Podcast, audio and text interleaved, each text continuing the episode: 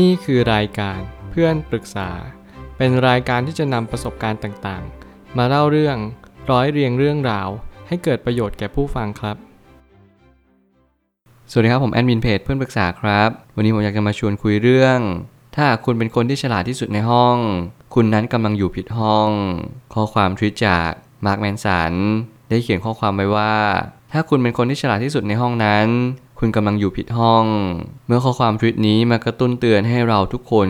ต้องมานั่งฉุกคิดว่าเรากำลังฉลาดที่สุดในห้องห้องนั้นหรือเปล่า อาจจะมีหลายคนกำลังบอกว่าโอ้โห มันเป็นไปได้ยากมากๆ ที่เราจะฉลาดที่สุดในห้องนั้น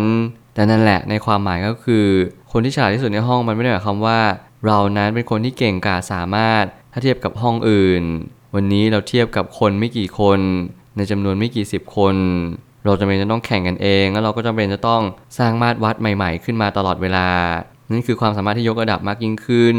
ถ้าเราสามารถเข้าใจแบบนี้ได้ว่า เราเรียนรู้อะไรบางอย่าง แล้วเราก็นำสิ่งสิ่งนั้นมาทดสอบ ไม่ว่าจะเป็นการสอบ ไม่ว่าจะเป็นการทำ pre-test post-test แต่แล้วการเปลี่ยนแปลงก็ย่อมปรากฏเด่นชัดขึ้น นั่นก็คือสิ่งที่เราเก่งที่สุดในห้องห้องนั้น เราจะไม่สามารถที่จะเก่งกาสามารถมากยิ่งขึ้นไปอีก เพราะเราเก่งที่สุดแล้วเมื่อไหร่ก็ตามให้เราพบเจอสถานการณ์ที่ เราไม่สามารถที่จะมีพื้นที่ที่พัฒนาตัวเองได้อีกต่อไป หน้าที่เราที่เราต้องย้อนกลับมาถามนั่นก็คือ เราจะย้ายห้อง หรือเราจะแข่งกับตัวเองได้มากยิ่งขึ้นหรือเปล่า การให้เราจะแข่งกับตัวเอง หรือการให้เราย้ายห้อง เป็นฐานะที่จะเพียงพอในการตัดสินใจได้หรือเปล่า ถ้าเราทำแบบนี้ได้ ผมก็ยังเชื่อเสมอว่า เราก็จะสามารถที่พัฒนาตัวเองได้อย่างต่อเนื่อง มากขึ้นไปเรื่อยๆ ทุก ๆ วัน ผมไม่ตั้งคำถามขึ้นมาว่า เมื่อการที่เราเป็นคนที่ฉลาดที่สุด เราจงเรียนรู้อยู่ข้อหนึ่งว่า คุณจะไม่ฉลาดไปกว่านี้อีกแล้ว จงไปห้องถัดไปที่มีคนฉลาดกว่าคุณเสมอ นี่คือสิ่งที่ทำได้ง่ายที่สุดนั่นก็คือ คุณจงออกจากห้องนั้นซะ แล้วไปหาห้องใหม่ที่คุณนั้น ยังไม่ได้เป็นคนฉลาดที่สุด ถ้าเกิดเป็นไม่ได้คุณจงเลือกห้องที่คุณดูโง่ที่สุด ในห้องห้องนั้นนั่นเพราะว่าคุณจะไม่รู้เลยว่า สิ่งที่คุณจะมีพื้นที่อีกต่อไปในอนาคตเนี่ยมันคือแห่งหนใด ทุกคนมีหน้าที่ที่ไม่เหมือนกัน แต่สิ่งหนึ่งที่เราเหมือนกันนั่นก็คือ สิ่งที่เราหมุดหมายและเราตั้งใจเอาไว้ การที่เราเรียนรู้แบบนี้และเข้าใจแบบนี้ มันทำให้เราตระหนักรู้อยู่ข้อหนึ่งว่า วันนี้เราทำสิ่งที่ดีที่สุดแล้วหรือยัง การสอบทานตัวเองอยู่เรื่อยๆ และอยู่เนืองๆจะทำให้เราสามารถที่จะรู้ว่าเรานั้นฉลาดพอ ในการที่เราจะไปต่อกรกับผู้คนมากมายในสังคมได้หรือเปล่า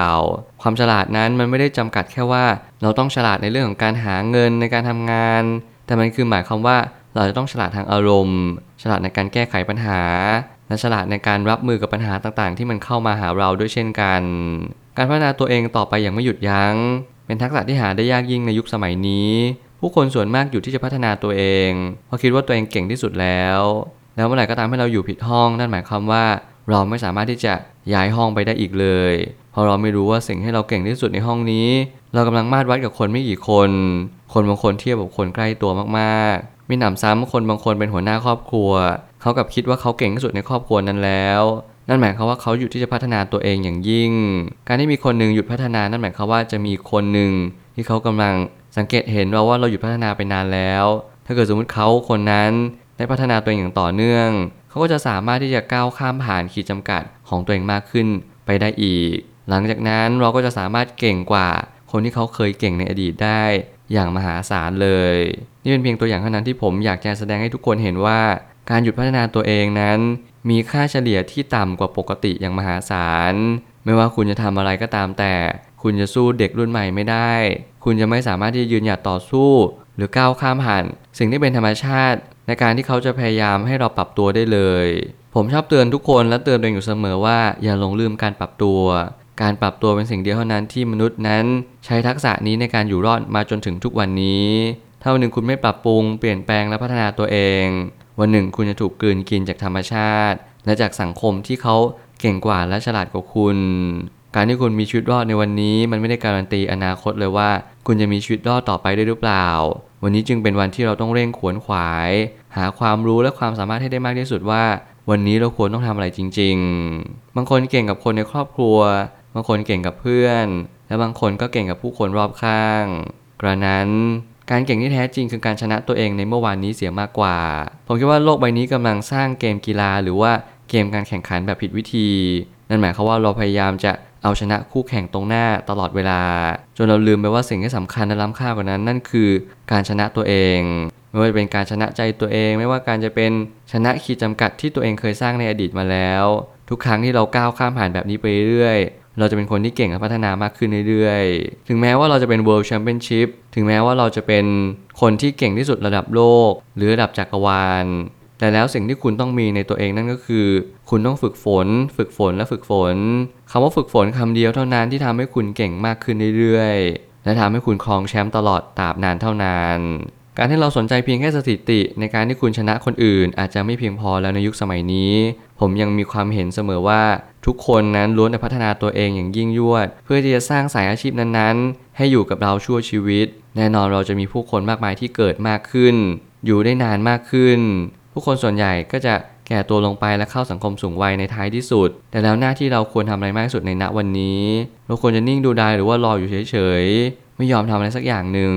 หรือเราจะทำอะไรสักอย่างหนึ่งเพื่อที่จะให้ทุกสิ่งทุกอย่างมันดีขึ้น ถึงแม้ว่าไม่มากก็น้อย สิ่งเหล่านี้แหละเป็นสิ่งที่เน้นย้ำว่าเราทำวันนี้ให้ดีที่สุดแล้วหรือยัง ถ้าเราไม่สามารถพัฒนาตัวเองได้เลย วันนี้เราก็หยุดอยู่กับที่ เราก็จะไม่ต่างกับไดโนเสาร์ที่ตายไปแล้ว เรานั้นล้าหลังและถดถอยไปอย่างยิ่งยวด วันนี้เป็นวันที่เราควรจะเปลี่ยนแปลงตัวเอง เริ่มต้นทำแล้วทุกอย่างก็จะดีขึ้น อย่าพยายามมีอัตราตัวตนที่สูงค้ำความคิดของตัวเราเอง หากเราคิดว่าเราเก่ง น่าจะหมายความว่าเรายังไม่เก่งพอ จุดเริ่มต้นของความเก่งอยู่ที่รู้ว่าเรานั้นไม่เก่งอะไรเลย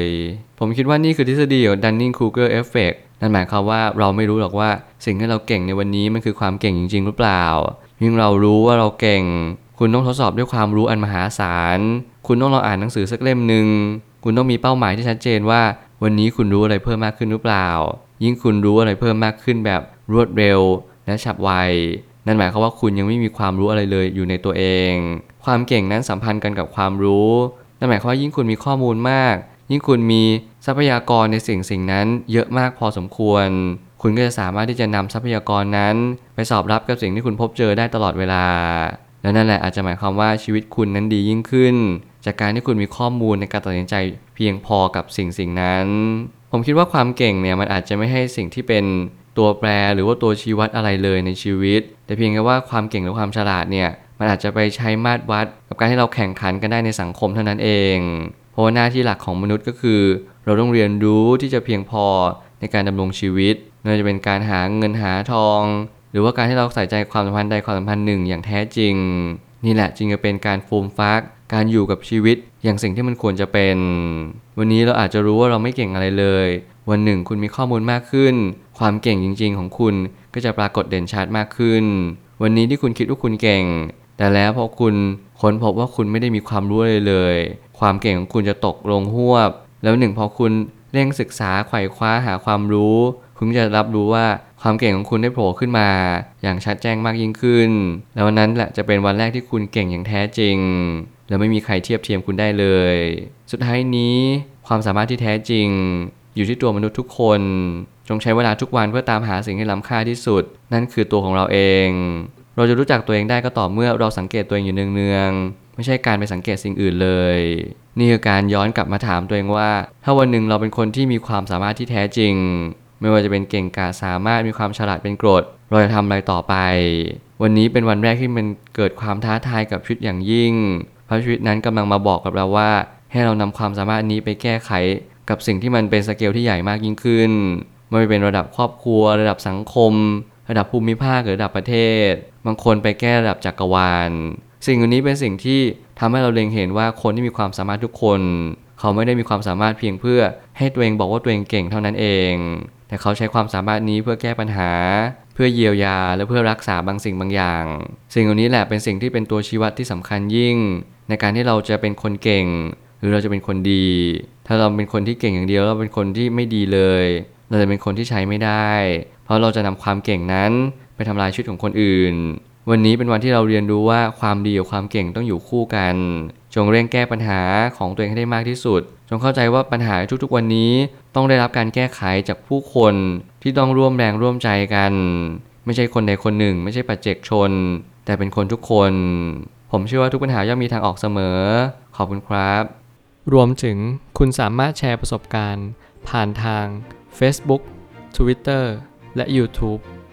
และอย่าลืมติด Hashtag เพื่อนปรึกษาหรือ f r ร e n d t a l k a ด้วยนะครับ